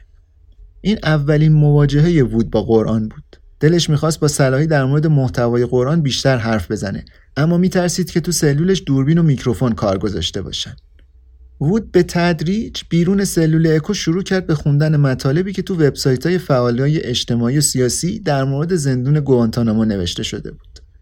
ولی همکارش بهش گفت مواظب باشه چون مقامات گوانتانامو سایتایی که پرسنل بازدید می‌کردن و چک می‌کردن. بعدش کم کم از اینکه همکاراش از رابطه صمیمانش با صلاحی که روز به روزم عمیقتر می‌شد خبر دارن نگران شد. چون میترسید بهش اتهام وطن فروشی و خیانت بزنن. می‌گفت واسه اینکه بهم اتهام نزنن سعی می‌کردم نسبت به مسائل زندان بیطرف باشم. میترسیدم زیادی سوال بپرسم یا در مورد اسلام کتاب بخونم و اظهار علاقه کنم. نگرانی های وود البته بیدلیل نبود. چون زمانی که صلاحی شکنجه می‌شد جیمزی همون روحانی مسلمون ارتش که گفتیم قبلا راجبش حرف زدیم ایشون فهمید که نیروهای امنیتی و قضایی اینو مترجمای گوانتانامو رو که همشون مسلمانای آمریکایی ولی با توار خاور میانه ای بودن رو تحت نظر داشتن. وقتی آقای جیمز همین مبلغه از گوانتانامو رفت به جکسون ویل فلوریدا اونجا بازداشتش کردن و با چشمبند و گوشگیر بردنش به یک کشتی نیروی دریایی تو کارولینای جنوبی. اونجا بازجوییش کردن. 76 روز توی سلول سرد که توش دوربینای نظارتی نصب شده بود و چراغش همیشه روشن بود زندونی شد. مامورای دولتی می‌گفتن که جیمز رهبر یه تیم جاسوسی حرفه‌ایه که اعضاش مسلمانایی هستن که تو ارتش نفوذ کردن و از زمان جنگ سرد بزرگترین تهدید داخلی تو آمریکا حساب میشن. با توجه به اشتباهی که تو برآورد دارایی‌های جیمز شده بود و اتهامای مبهمی که اسلام حراسای نظامی بهش زده بودند در نهایت به خیانت و همدستی با دشمن متهم شد. البته بعدا همه این اتهاما رو ازش برداشتن و جیمز با افتخار رفع اتهام شد. تو اکتبر 2004 دوست دختر وود یه دختر به دنیا آورد به اسم سامر. هفت ماه بعدش مأموریت وود تو گوانتانامو تموم شد. قبل اینکه بره به صلاحی کتاب از استیو مارتین داد به اسم لذت مصاحبت من. صفحه اول کتاب براش نوشته بود گود لاک پیلو موفق باشی بالش یادت باشه الله همیشه یه نقشه ای داره. امیدوارم به ما بیشتر از صرفا یه نگهبان زندون نگاه کنی. من فکر می‌کنم که ما همه با همدیگه دوست بودیم.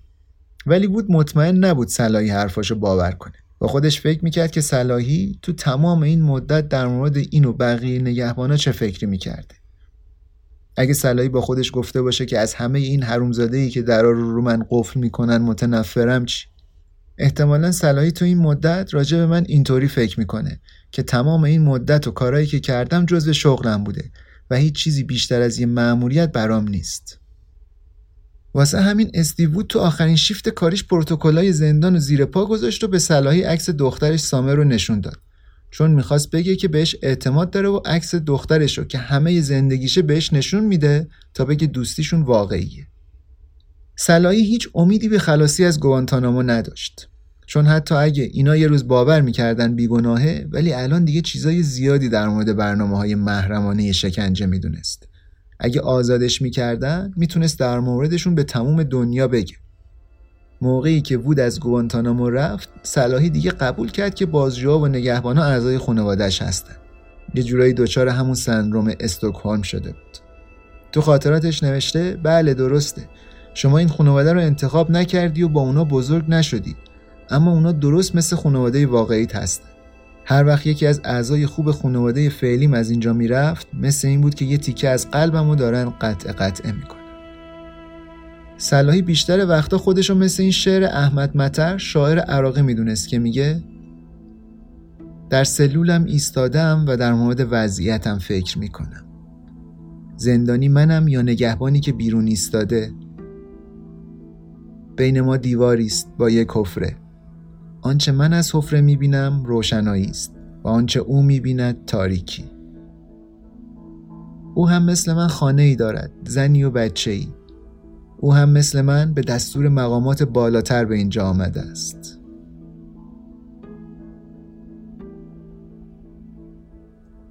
وقتی صلاحی نگهبانا رو به عنوان خونوادش قبول کرد مرحله بعدی اسارتش عادت کردن به زندان و ترس از دنیای بیرون زندان شد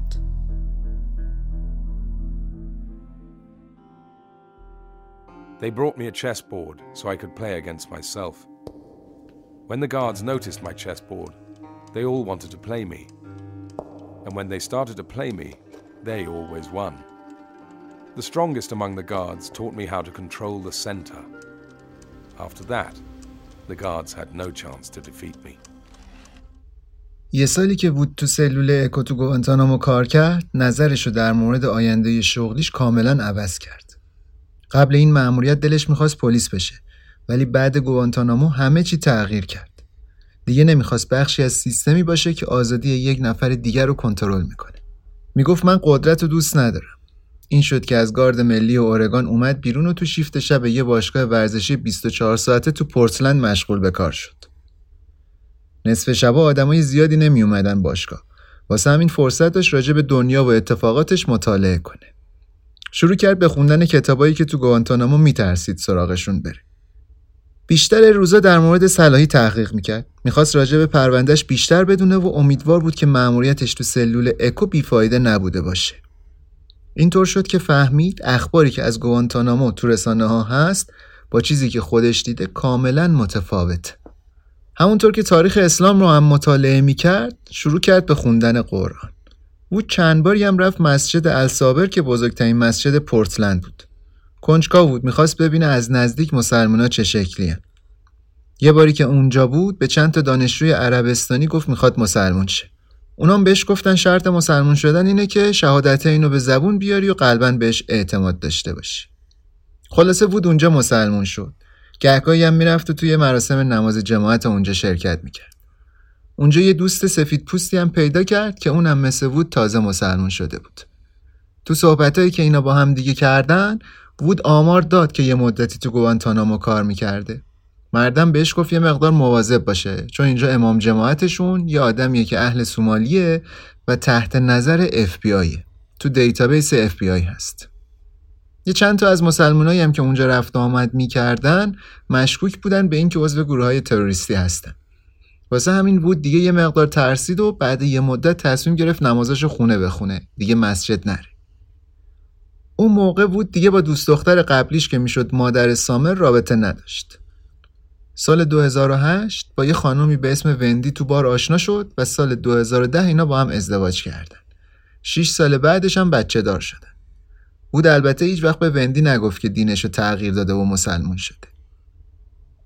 بعد جنگ اسپانیا و آمریکا دولت آمریکا با دولت کوبا تو سال 1903 یه قراردادی رو امضا کردن که طبق این قرارداد زمینی که الان شده زندان گوانتانامو به ازای سالیانه 4085 دلار به اجاره دولت آمریکا در بیاد.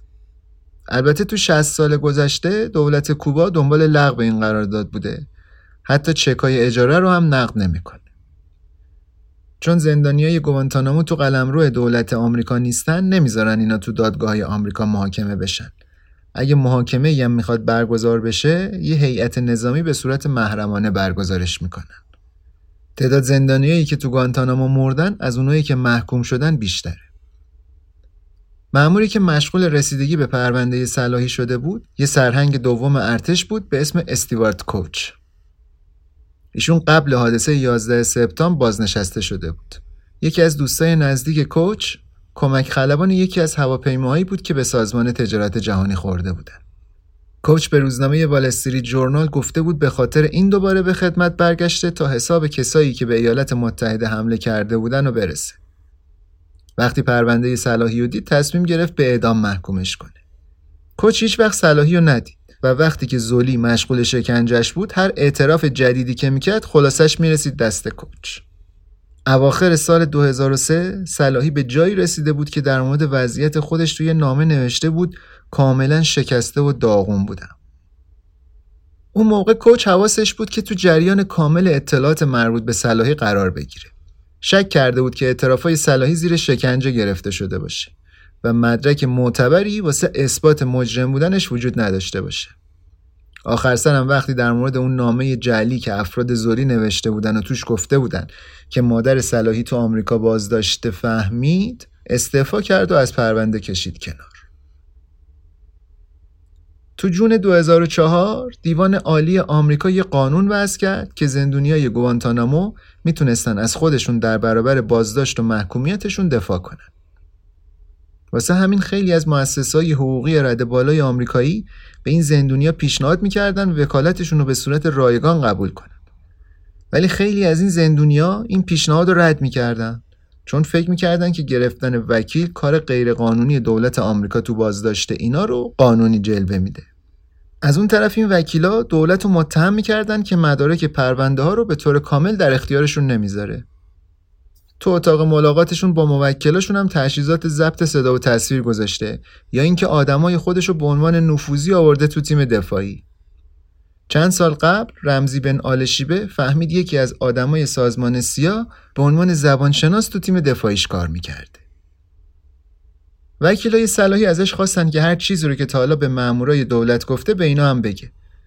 صلاحی بهشون می‌گفت دیوونه شدین چطوری ممکنه تمام اون بازجویی پشت سر همی که هفت سال طول کشید و یادم باشه مثل این میمونه که از چارلیشن بپرسین تا حالا با چند تا خانم رابطه داشته به وکیلاش می‌گفت که اطلاعات مهم رو تو دفتر خاطراتش نوشته. اونام تونستن دفتر خاطراتش رو تو یکی از مراکز امنیتی نزدیک واشنگتن بخونن. تو دادگاه نظامی صلاحی برنامه شکنجه رو با جزئیات دقیق توضیح داد. ولی تو صورت جلسه دادگاه خیلی از صحبتهای صلاحی نوشته نشده بود. چون به محض اینکه شروع کرد به حرف زدن راجع به شکنجه گفتن که دستگاه ضبط صوت خراب شده و نوار مکالمات هم از بین رفته. تو صورت جلسه اومده که زندانی می‌خواست آثار شکنجه و زخمای روی بدنش رو به هیئت رئیسه دادگاه نشون بده ولی اونا قبول نکردن که ببینن اون زمان دولت آمریکا هم داشت از مواضعش در مورد مجوز شکنجه زندانیا عقب نشینی می‌کرد ارتش و سازمان سیا داشتن سیاستاشون رو بازنگری می‌کردن. چند سال بعدش تحقیقات داخلی این سازمان و همینطور تحقیقات کنگره خیلی از شکنجه های وحشتناکی که روی صلاحی و بقیه زندانیا اعمال شده بودن و فاش کرد. دولت آمریکا دیگه واسه محاکمه صلاحی تلاش نمی‌کرد. چون از زمانی که کوچ از قضاوت پروندهش استفا کرده بود دیگه هیچ کسی به پروندهش دست نمی‌زد. ولی بحث سر این بود که بعد این داستان و قضیه ها آیا هنوزم باید تو بازداشت نگهش دارن یا نه 22 مارچ یکی از قاضیای دادگاه فدرال آمریکا به نام جیمز رابرتسون حکم داد صلاحی آزاد شه می‌گفت طبق پرونده ای که دولت در مورد صلاحی تنظیم کرده ایشون به مدت ده سال که شروعش از سال 1990 بوده با القاعده در ارتباط بوده و تا زمان بازداشتش عضوی از این سازمان بوده اما دولت دیگه مطمئن شده که صلاحی چیزی از نقشه 11 سپتامبر قبل از اتفاق افتادنش نمی‌دونسته. طبق اسناد محرمانه دولتی صلاحی تلاش می‌کرده که هم عضوی از القاعده باقی بمونه و همین که ارتباط نزدیکی با اعضای سازمان نداشته باشه جوری که دشمن القاعده هم حساب نشه. رابرتسون تو حکمش نوشت مدارکی که علیه صلاحی هست خیلی بی اهمیته چون یا با شکنجه و اجبار به دست اومده یا اینکه شامل اطلاعات محرمانه است. به همین خاطر با این شواهد نمیشه رأی به محکومیتش داد و صلاحی باید آزاد شه. استیوود این خبر رو که شنید خیلی خوشحال شد ولی دولت علیه حکم دادگاه اعتراض کرد به خاطر همین صلاحی بازم تو گوانتانامو موند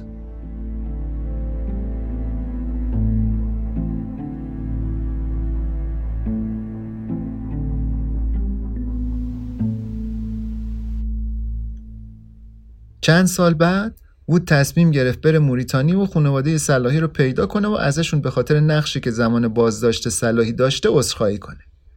اسلام دیگه کمتر بهش آرامش می‌داد و کمتر نماز می‌خوند. هنوزم مسلمون شدنش رو از بقیه مخفی می‌کرد. سال 2012 وکیلای صلاحی بعد هفت سال مبارزه بالاخره موفق شدن مجوز انتشار خاطرات صلاحی رو بگیرن و از محرمانه بودن درش بیارن. البته دولت قبل انتشار دستور داد که اسامی و تاریخها و آدرسها و سایر اطلاعات حساسیت برانگیز یا مایه رسوایی دولت حذف بشن. وقتی کار سانسور تموم شد، وکیلای صلاحی سیدی از محتویات دفتر خاطرات صلاحی رو به لری سیمز دادن که منتشرش کنه. آقای سیمز نویسنده و فعال حقوق بشر بود و کلی مطلب راجع به اقدامات غیرقانونی دولت بعد 11 سپتامبر نوشته بود. سیمز به نویسنده گفته واسه ویرایش و انتشار خاطرات صلاحی احساس مسئولیت و تعهد اخلاقی عمیقی داشته. چون نویسنده خاطرات خودش زنده و حضور داره ولی نمی‌تونه نقشی تو چاپ خاطراتش داشته باشه. سیمز بعد که کار تموم شد از وزارت دفاع خواست که اجازه بدن صلاحی نسخه ویرایش شده خاطراتش رو قبل انتشار ببینه. اما درخواستش رو رد کرد. در نهایت سال 2005 این کتاب با اسم خاطرات گوانتانامو توسط انتشارات لیتل براون چاپ شد.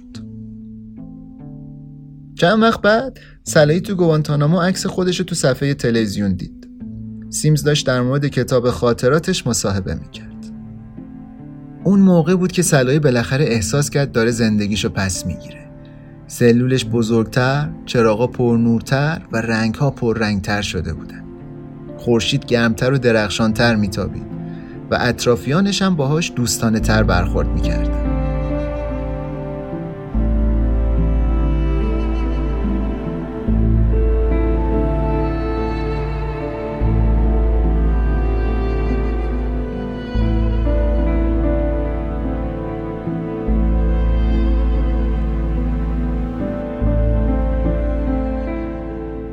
یک سال دیگه هم گذشت هر بار که تو گوانتانامو در مورد احتمال طوفان هشدار می‌دادن صلاحی می‌رفت تو رویا و با خودش خیال می‌کرد که طوفان ساختمون زندان رو از بین برده و زندانیا و نگهبونا کنار همدیگه دارن واسه زنده موندن تلاش می‌کنن.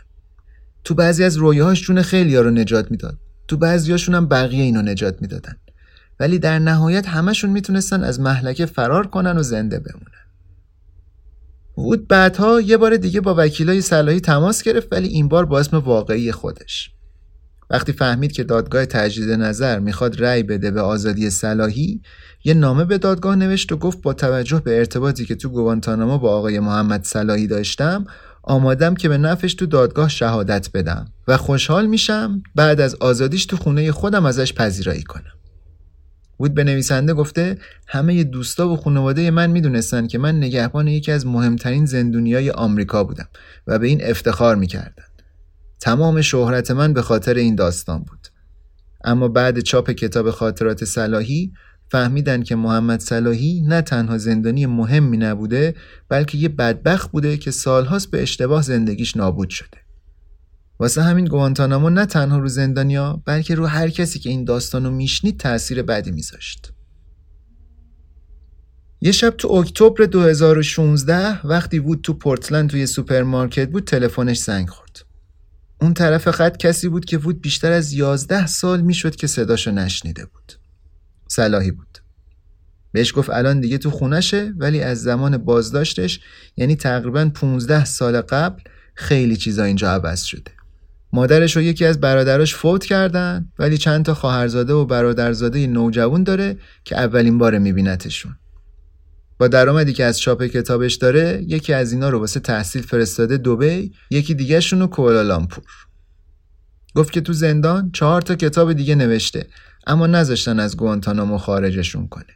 یکی از نوشتهاش یه کتاب خودیاری واسه پیدا کردن خوشبختی تو شرایطیه که هیچ امیدی نداری. بودم به صلاحی گفت که تو شرکت ساختمونی برادرش کار می‌کنه. کارشون هم اینه که پلها رو تعمیر می‌کنن کار سختی و ساعت کاری روزانهشون مشخص نیست. مجبور کلی رانندگی کنه تو شیفتاش. مثل گوانتانامو بیشتر وقتا شیفت شب کار می‌کنه ولی از این کارش با همه سختیاش خیلی راضیه. چون برخلاف گوانتانامو اینجا وجدانش راحته. آزادی صلاحی باعث به وجود اومدن یه مشکلاتی تو زندگی زناشویی وود شده بود. وود یواشکی به صلاحی تلفن می‌کرد و خیلی مرموز شده بود. وندی هم مشکوک شده بود که نکنه داره بهش خیانت می‌کنه. وقتی وود قبول کرد که توی مستند تلویزیونی در مورد صلاحی شرکت کنه پدر مادر وندی خیلی شاکی شدن. می‌گفتن می‌خوای از تروریستا دفاع کنی؟ می‌خوای باعث شرمندگی و خجالت خانواده بشی؟ ولی وود منصرف نمی‌شد. وندی بهش اصرار کرد لاقل جلوی دوربین ماسکی چیزی بزن که صورتت معلوم نشه. بازم موافقت نکرد. خلاصه بعد این ماجراها خیلی زود استیو وود و وندی از هم جدا شدن. چند ماه بعدم یکی از پسرمای صلاحی تو فیسبوک لو داد که وود مسلمان شده. وندی که این پست دید حسابی از کوره در رفت. البته از اون طرفم خیالش راحت شد. چون این قضیه خیلی از رفتارهای مشکوک وود توضیح می‌داد. خیالش راحت شد که لاقل بهش خیانت نمی‌کرده. وود به نویسنده میگه از اینجا به بعد تصمیم گرفتم دیگه چیزی رو انکار نکنم. دیگه بیخیال شدم و گفتم مگه چه اشکالی داره که بگم مسلمونم؟ یه مدت بعد لری سیمز همون ناشری که خاطرات صلاحی رو چاپ کرده بود رفت به موریتانی واسه دیدنش.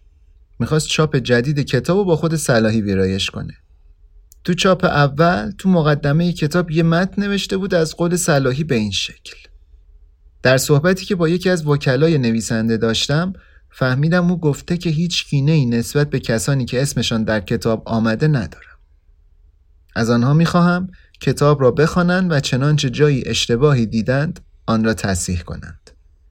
از صمیم قلب آرزو دارم که روزی همه برای خوردن چای دور هم جمع شویم و از حال و احوال هم با خبر گردیم. تو چاپ جدید صلاحی توی مقدمش اضافه کرد که می‌خوام مجددا روی این حرفم تاکید کنم و بگم من الان برگشتم خونه و دعوتم سر جاشه. در خونه من به روی همه شما بازه. همون زمستون وود رفت موریتانی و سه روز طول کشید که برسه به نواک شد. چون باید چند بار پرواز عوض می‌کرد. نزدیک پارکینگ فرودگاه صلاحی با یه عبای سنتی موریتانیایی منتظرش بود. صورتش رو با امامه پوشونده بود که کسی نشناسدش. وودو که دید با خنده بهش گفت شرط میبندم دفعه بعد خجالت بکشی بگی منو می‌شناسی. وقتی داشتن می‌رفتن سوار ماشین شن سلایی در مورد زندگی وود ازش پرسید. و وقتی وود ماجراهاش رو تعریف کرد گفت بابا تو هم روزای سخت کم نداشتی یا؟ چقدر زندگیت پر استرس بوده. اینا شب اول تو اتاق خواب صلاحی زیر پشه بند خوابیدن و صبح با صدای گوسفندا بیدار شدن. ولی اون شب گویا وود اونقدر خور و پف کرده که صلاحی تا صبح نتونسته بخوابه.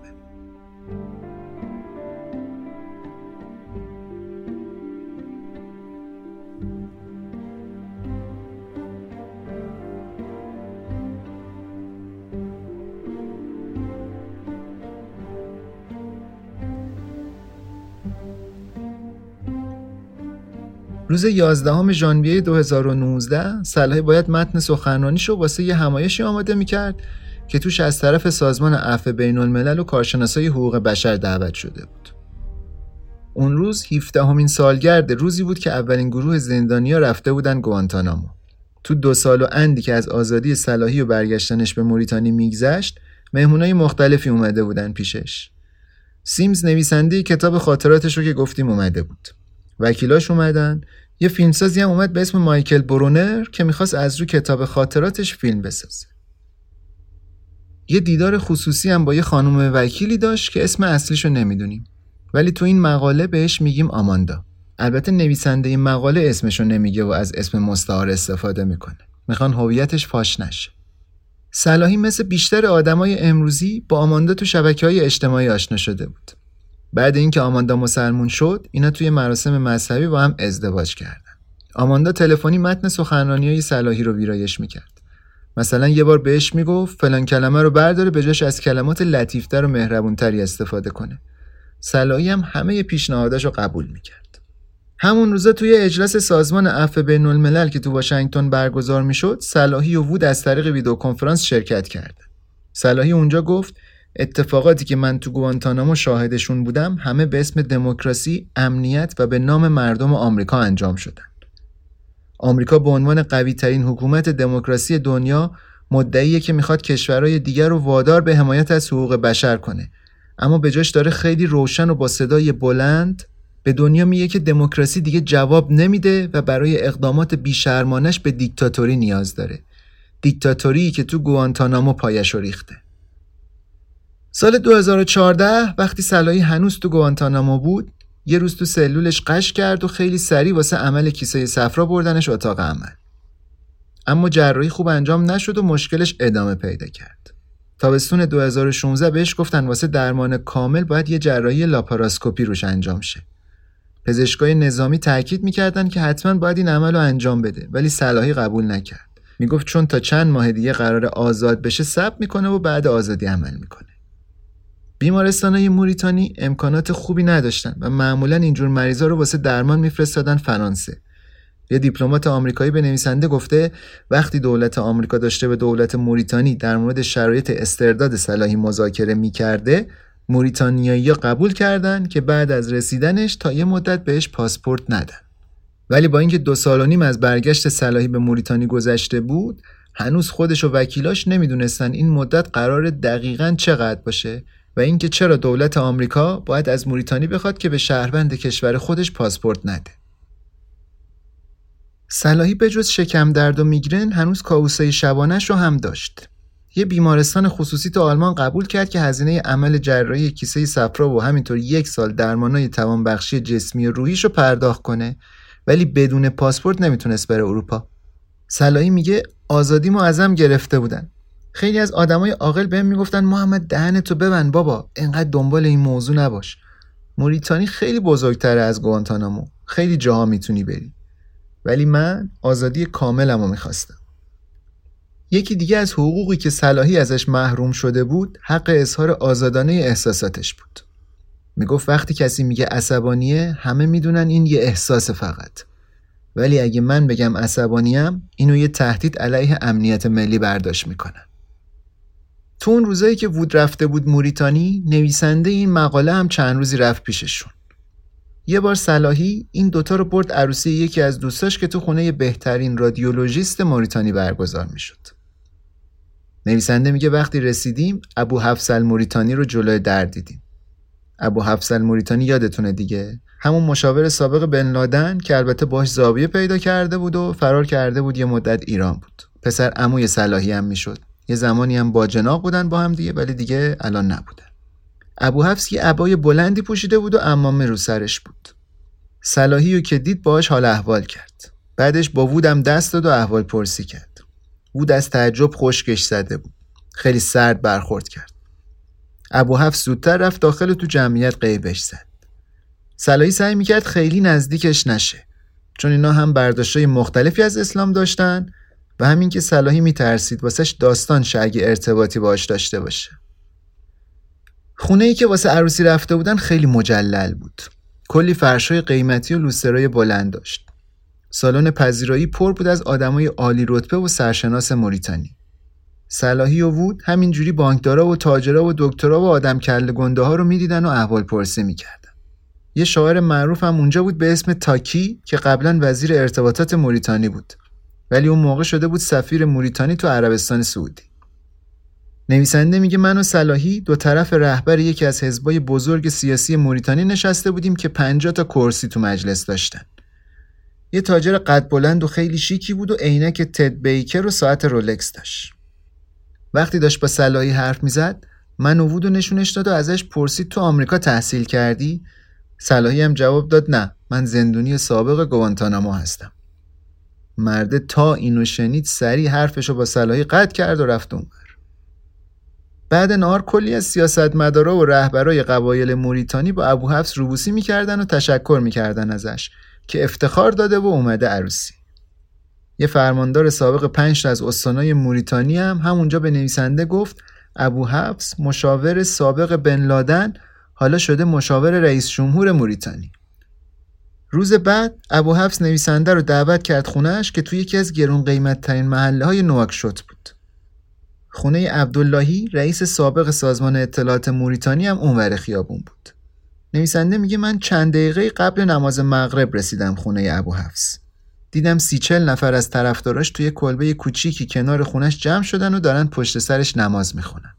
بعد نماز ابو حفص رفت پشت میکروفون و بهشون گفت اینجا برای خوندن نماز جای موقتیه. و به زودی بودجه لازم و واسه ساخت یه مسجد آماده می‌کنه. نویسنده میگه بعد نماز من آورد اتاق نشیمنش و چهار ساعت تموم در مورد ماجراهاش با بن لادن جایی که بعد از 11 سپتامبر بوده و کارایی که تو این مدت کرده و همینطور رابطه فعلیش با رئیس جمهور موریتانی صحبت کرد.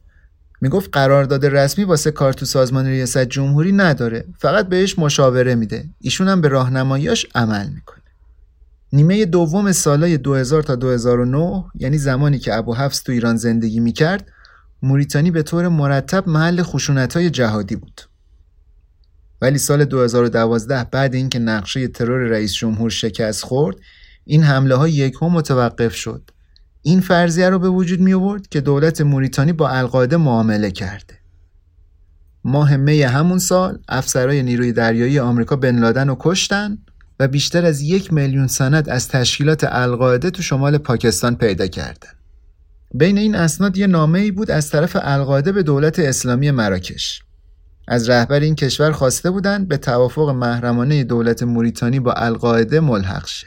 تو نامه اومده بود که مجاهدین القاعده متحد شدند که هیچ نوع فعالیت نظامی تو موریتانی نداشته باشن به شرطی که موریتانی مجاهدین زندانی رو آزاد کنه.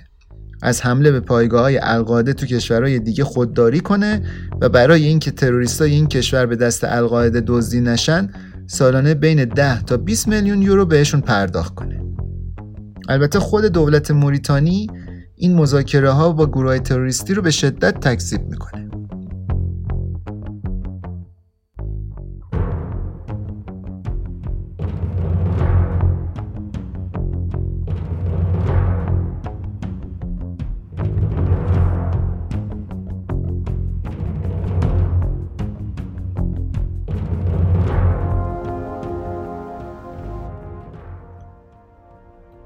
ابو افس تو حرفاش با نویسنده میگه همون موقع برام روشن شده بود که رئیس جمهور موریتانی نسبت به برگشت من به کشور روی خوش نشون میده. قضیه اینجوری بود که یه روز تو بهار 2012 ابو حفظ که رفته بود باشگاه ورزشی تونست فرار کنه.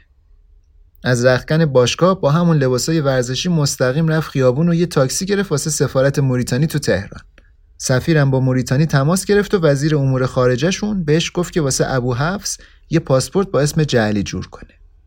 وقتی دیگه همه مدارک لازم تهیه شد دولت موریتانی واسه ابو حفظ بلیط هم آماده کرد. پروازش یه مسیر تجاری بود که از سه تا کشور مختلف رد می‌شد. سفیر موریتانی خودش ابو حفظ با ماشین سفارت برد فرودگاه بینالمللی تهران. از در مخصوص دیپلمات‌ها هم وارد فرودگاهش کرد و تو قسمت حراست و اداره اتباع خارجه هم کنارش موند و در نهایت تا دم دم هواپیما هم همراهش رفت تا سوار بشه. ابو حفص به نویسنده نگفته اون سه تا کشوری که ازشون گذشته تا به موریتانی برسه کدوما بودن. ولی گفته تو دوتا کشور اول سفیر موریتانی شخصا همراهش رفته تو هواپیما و تا زمانی که سوار هواپیمای بعدی بشه کنارش مونده. تو کشور سوم هم شخص وزیر خارجه موریتانی میاد دنبالش رو تو پرواز به نواکشوت همراهیش می‌کنه. البته بعد این که می‌رسن ابو حفص به مدت دو ماه به صورت فرمالیته بازداشت میشه. نویسنده میگه وقتی من داستان برگشت ابو حفص به موریتانی رو واسه دیپلماتای ارشد آمریکا تو اون کشور تعریف می‌کردم اینا می‌گفتن اولین باره که دارن این چیزا رو میشنون. و اینکه موریتانی تا چند ماه بعد برگشت ابو حفص چیزی در این مورد به آمریکایی‌ها نگفته و هیچ اعلام رسمی هم در کار نبوده.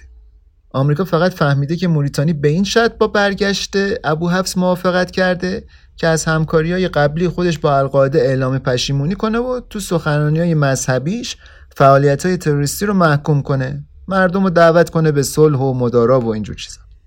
نویسنده میگه من از یکی از این دیپلماتای آمریکایی پرسیدم بعد اینکه آمریکا از برگشت ابو حفص باخبر شد کاری واسه بازداشت و استردادش انجام دادن؟ به دولت موریتانی چی گفتن؟ دیپلمات خیلی آروم جواب داد به هر حال دیگه اونجا کشور خودشونه و ابو حفص هم شهروند خودشونه دیگه به ما چه این جریان نشون میده که ثروت و جایگاه یک نفر تو تشکیلات تروریستی می‌تونه قدرت و نفوذی بهش بده که برای امثال صلاحی هرگز ممکن نیست به دست بیاد. دیدیم دیگه دولت موریتانی خیلی راحت صلاحی رو با آمریکا تحویل داد ولی ابو حفص رو نه. چرا؟ چون ابو حفص قدرت و ثروت و جایگاه داشت بالاخره. نویسنده میگه من به ابو حفص گفتم اسمی که تو پاسپورت جعلیش نوشته شده رو بهم بگه. چون حدس می‌زدم که دیگه این هویت جعلیش معتبر نیست. ولی ابو حفص هیچی بهم نگفت. چون نمی‌خواست موقعیتش رو تو سفرهای آیندهش به خطر بندازه.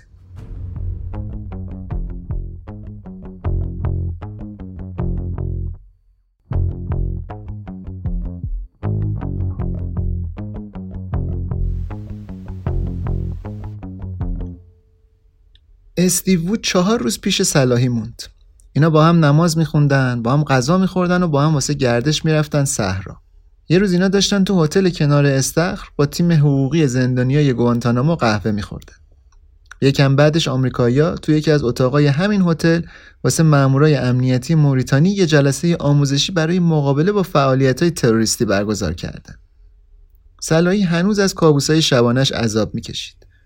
وودم به خاطر کم مصرف کردن کافئین سردردای شدیدی داشت. این کم مصرف کردن یعنی وقتی که توی موریتانی بود فقط 7 تا 8 تا فنجون قهوه می‌خورد. براش کم بود. سلایی بهش چند تا قرص ایبوبروفن داد که از داروخونه گوانتانامو گرفته بود. برای وود این سفر یه چیز پیچیده تری از دیدن یه دوست شده بود. سلایی درگیر کمپین تبلیغاتیش شده بود. می‌خواست توجه رسانه ها و مردم رو جلب کنه به بیعدالتی که در حقش شده بود. از داشتن پاسپورت محرومش کرده بودن. نمیذاشتن احساساتش رو بیان کنه. اینجور چیزا. وود فکر می‌کرد به عنوان نگهبان سابق صلاحی که می‌دونسته اون بیگناهه باید اینجا ازش حمایت کنه. اگه یادتون باشه گفتیم صلاحی اون روزا به یه اجلاسی دعوت شده بود که سازمان عفو بین الملل میزبانش بود. اتفاقات اجلاس هم داشت به صورت زنده از تلویزیون پخش می‌شد. ولی یه تناقضی که تو جریان اجلاس سازمان عفو بین الملل پیش اومد این بود که صلاحی داشت سخنرانی خیلی پرحرارت و پر احساس در مورد اصول اساسی حقوق بشر می‌کرد. اما تو روز دوم اجلاس از اینکه سخنرانیش رو ادامه بده قسمت بعدی های سخنرانیش رو ادامه بده منصرف شد. چون استیو وود متوجه یه نکته شده بود و به وودم گفته بود. اینکه از مقامات عالی رتبه موریتانی که تو اون همایش شرکت کرده بودن یه سری خدمتکار که به نظر می‌رسید برده باشن داشتن پذیرایی می‌کردن. درست از سال 2007 بردهداری توی موریتانی شده بود یه عمل مجرمانه ولی فعالای حقوق بشر موریتانی به نویسنده گفتن که این قانون فقط واسه تظاهر و ساکت کردن سازمانهای بین المللیه وگرنه در واقعیت هیچی تغییر نکرده و بردهداری همچنان تو این کشور وجود داره. نویسنده میگه من توی برنامه به یکی از این خدمتکارا شماره تلفنم رو دادم. گفتم خبرنگارم. یه مرد سربزی رو محجوبی بود که لباسای کهنه پوشیده بود. چشمای خیلی غمگینی هم داشت. خیلی ناراحت به نظر می رسید میزبان برنامه که یکی از مامورای دولتی بود وقتی دید من با خدمتکاره دارم شماره رد و بدل می‌کنم نگران شد و منو کشید کنار. با اصرار ازم خواست هیچ جا نگم که تو خونه این مهمون بودم. آخرم خیلی بیتعارف بهم گفت به حال ما به این برده حقوق میدیم دیگه. نویسنده میگن سعی کردم به صلاحی در این مورد بگم ولی دیدم موقعیت صلاحی هم همچین رو راه نیست.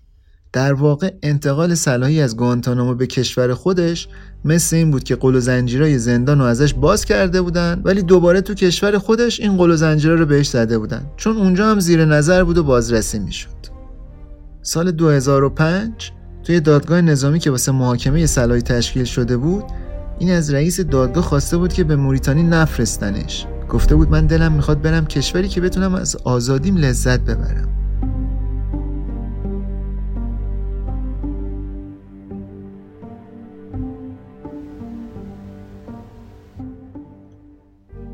وود یه روز صبح ساعت چهار رفت فرودگاه که برگرده آمریکا. صلاحی هم بیحوصله شده بود. بیشتر اون روز و قسمت های مزخرف آمریکن آیدل رو دید از یوتیوب. به نویسنده می‌گفت همه چی پوچه. حالا که دیگه استیو بودم رفت چقدر زندگیم خالی و بیمعنی شده. تو این ماهای اخیر که منتهی میشه به نوشته شدن این مقاله مشکلات صلاحی بابت نداشتن پاسپورت خیلی بیشتر شده. آماندا که تو اروپا زندگی می‌کنه بارداره و صلاحی داره لحظه تولد پسرش رو از دست میده. یه روز ازم پرسید می‌دونی استیو وود برام چی هدیه آورده بود؟ من گفتم نه. بعد چند تا لباس بچه نشونم داد. لباس شبیه لباس زندان راه راه بوده. صلاحی به شوخی می‌گفت فکر کنم استیو هر بچه ای تو خانواده منو به عنوان یه زندانی بالقوه می‌بینه. وکیل صلاحی به نویسنده گفته بود به خاطر همین قضیه صادر نکردن پاسپورت جدیدا یه دادخواست دیگه علیه دولت تنظیم کردم و قضیهش در جریانه. صلاحی اول که از زندان برگشته بود می‌خواست سر به راه و آروم باشه. زندگیشو بکنه. ولی با آدمایی مثل اینا مثل این دولتیا نمی‌شد دوستانه رفتار کرد. می‌گفت جلو اینا باید خیلی سرسخت باشی و اگه می‌خوای به خواستت برسی باید ترستو بذاری کنار. آخرای تابستون صلاحی دوره آنلاین گذرون که بتونه مربی انگیزشی بشه. الان دوتا مشتری آمریکایی داره که هفته یه بار از طریق اسکایپ باشون جلسه می‌ذاره و بهشون تو پیدا کردن مسیر درست زندگی شخصی و حرفه‌ای کمک می‌کنه. تو این جلسه های آنلاین سلایی بعضی وقتا در مورد روشهایی که خودش با شرایط وحشتناکی که تو زندان داشته کنار میومده واسهشون میگه. اینکه وقتی هیچی نداشته که منتظرش باشه تو سلولش واسه خودش یه دنیای جدید خلق می‌کرده.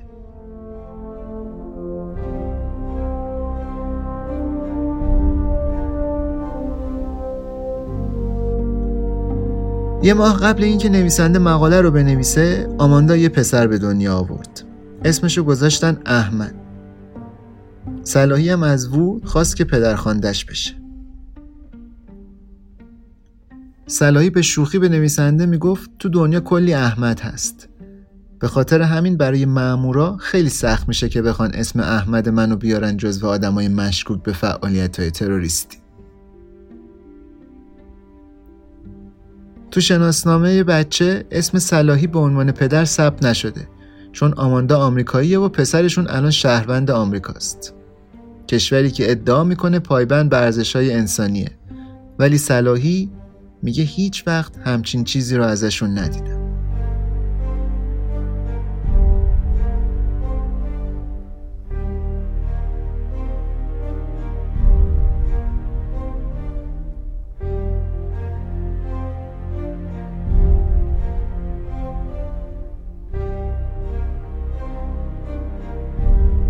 Hi everybody, my name is Muhammad Salah. I was recently released from Guantanamo Bay prison after many years of detention. Holding innocent people in prison is not the way to go and will work for their release until every last innocent detainee has joined his family. I wholeheartedly forgive everyone who wronged me during my detention and I forgive because forgiveness is my inexhaustible resource. May God forgive us and may peace rule over the world. Yours sincerely, Muhammad Al Salah.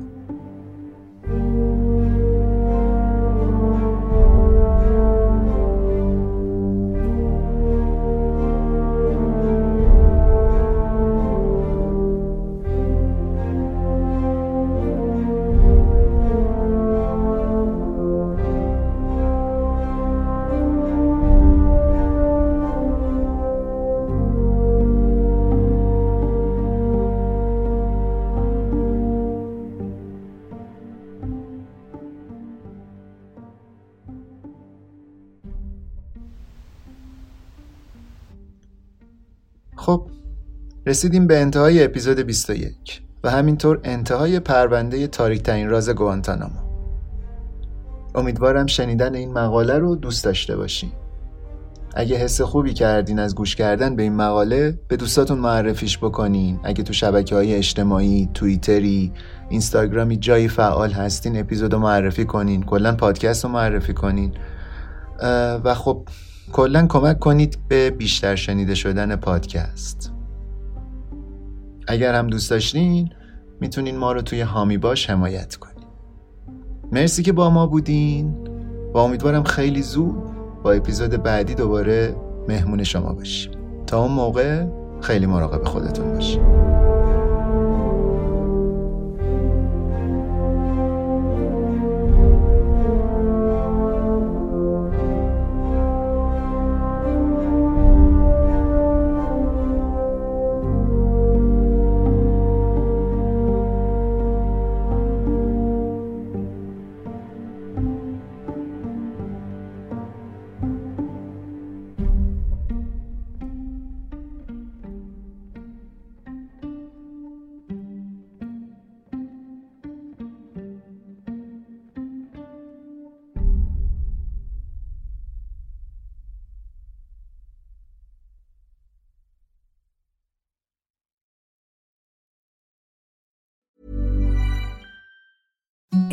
The softest sheets you've ever felt. Now imagine them getting even softer over time. That's what you'll feel with Bowl and Branch's organic cotton sheets. In a recent customer survey, 96% replied that Bowl and Branch sheets get softer with every wash. Start getting your best night's sleep in these sheets that get softer and softer for years to come. Try their sheets with a 30-night guarantee. Plus, get 15% off your first order at bowlandbranch.com. Code BUTTERY. Exclusions apply. See site for details. Hey, it's Paige DeSorbo from Giggly Squad. High quality fashion without the price tag. Say hello to Quince. I'm snagging high-end essentials like cozy cashmere sweaters, sleek leather jackets, fine jewelry, and so much more. With Quince being 50 to 80% less than similar brands. And they partner with factories that prioritize safe, ethical, and responsible manufacturing. I love that. Luxury quality within reach. Go to quince.com slash style to get free shipping and 365 day returns on your next order. Quince.com slash style. Hey, it's Paige DeSorbo from Giggly Squad. High quality fashion without the price tag. Say hello to Quince. I'm snagging high-end essentials like cozy cashmere sweaters, sleek leather jackets, fine jewelry, and so much more. With Quince being 50 to 80% less than similar brands. And they partner with factories that prioritize safe, ethical, and responsible manufacturing. I love that. Luxury quality within reach. Go to quince.com slash style to get free shipping and 365-day returns on your next order. quince.com slash style.